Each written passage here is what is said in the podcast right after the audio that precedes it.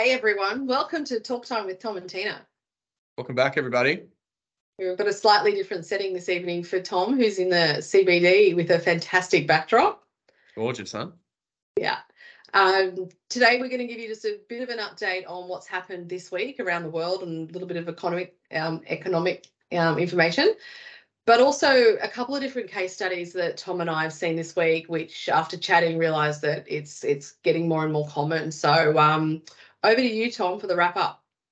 Yeah, this week uh, we've seen a number of different inflationary statistics come out from across the globe um, from other countries. Um, these are countries like New Zealand, the US, the UK, really major countries, um, and their inflation's quote unquote falling to the floor. Um, their their annualized month on month inflation data is in some cases in the target range, um, which is great. It means that um, interest rates are very close to their terminal levels. And in fact, a lot of the equivalent economic commentators in New Zealand um, are actually saying that the RBA equivalent, the RBNZ, won't increase interest rates further from where they are now.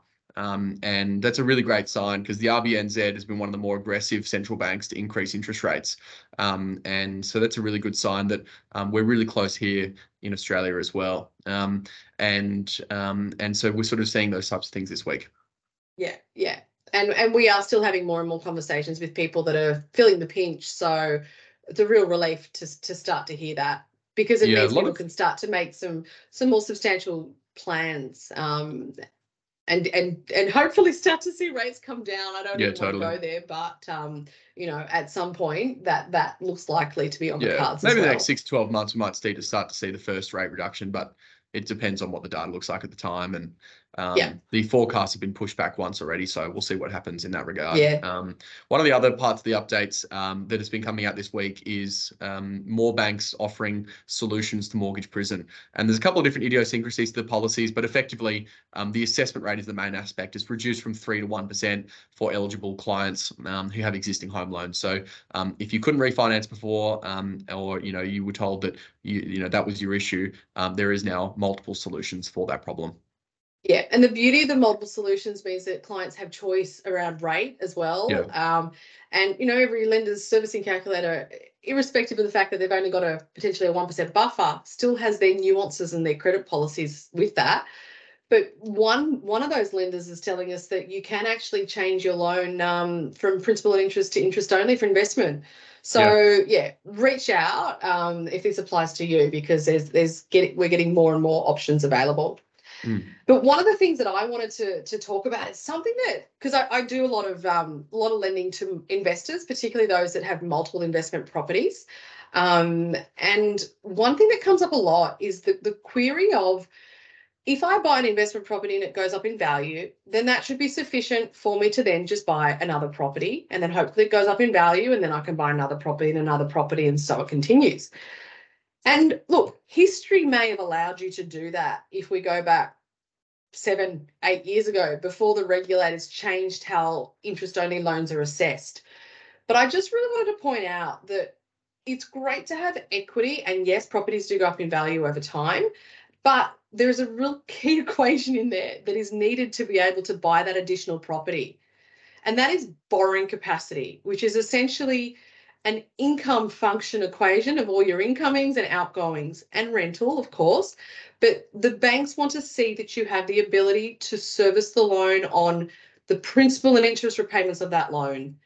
And so, what that means is while you might know people, you may read stories on the internet. I, I saw one in uh, realestate.com of a, a chap that was earning sub 100,000 that has been able to buy seven investment properties.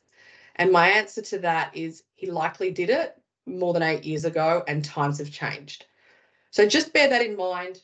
Do your research. Start out early and and talk to a mortgage broker and get your borrowing capacity figures prior to going and creating this grand scheme of um, multiple investment properties um, and retiring by 50.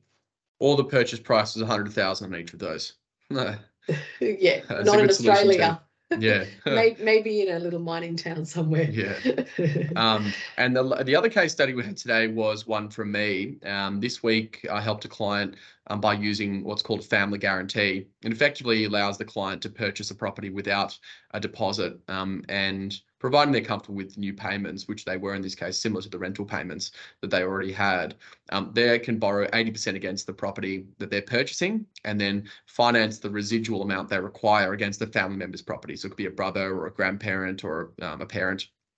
And it's a great solution. Obviously, it requires um, you know, a, a, conversation with the parent, if it's the parent, for example, is most common, to say, hey, look, there's going to be a, a loan that's secured by first mortgage on your property for a long time. Could be six months, could be five years. That's really the main aspect of the guarantee until it's released. But it's a really great solution as opposed to paying mortgage insurance, which can cost tens and thousands of dollars, or waiting two or three years to save up an extra deposit by which the property prices could have gone up by much more than that. So it's a great solution, just one to look out for, um, and as one of the many options in the arsenal to use um, when you're purchasing a property without a normal 20% deposit. Yeah, absolutely. Love a good parental guarantee loan. Totally. Um, thanks everyone. Have a fantastic weekend, and we will see you next week. Thanks everybody. Cheers. Bye.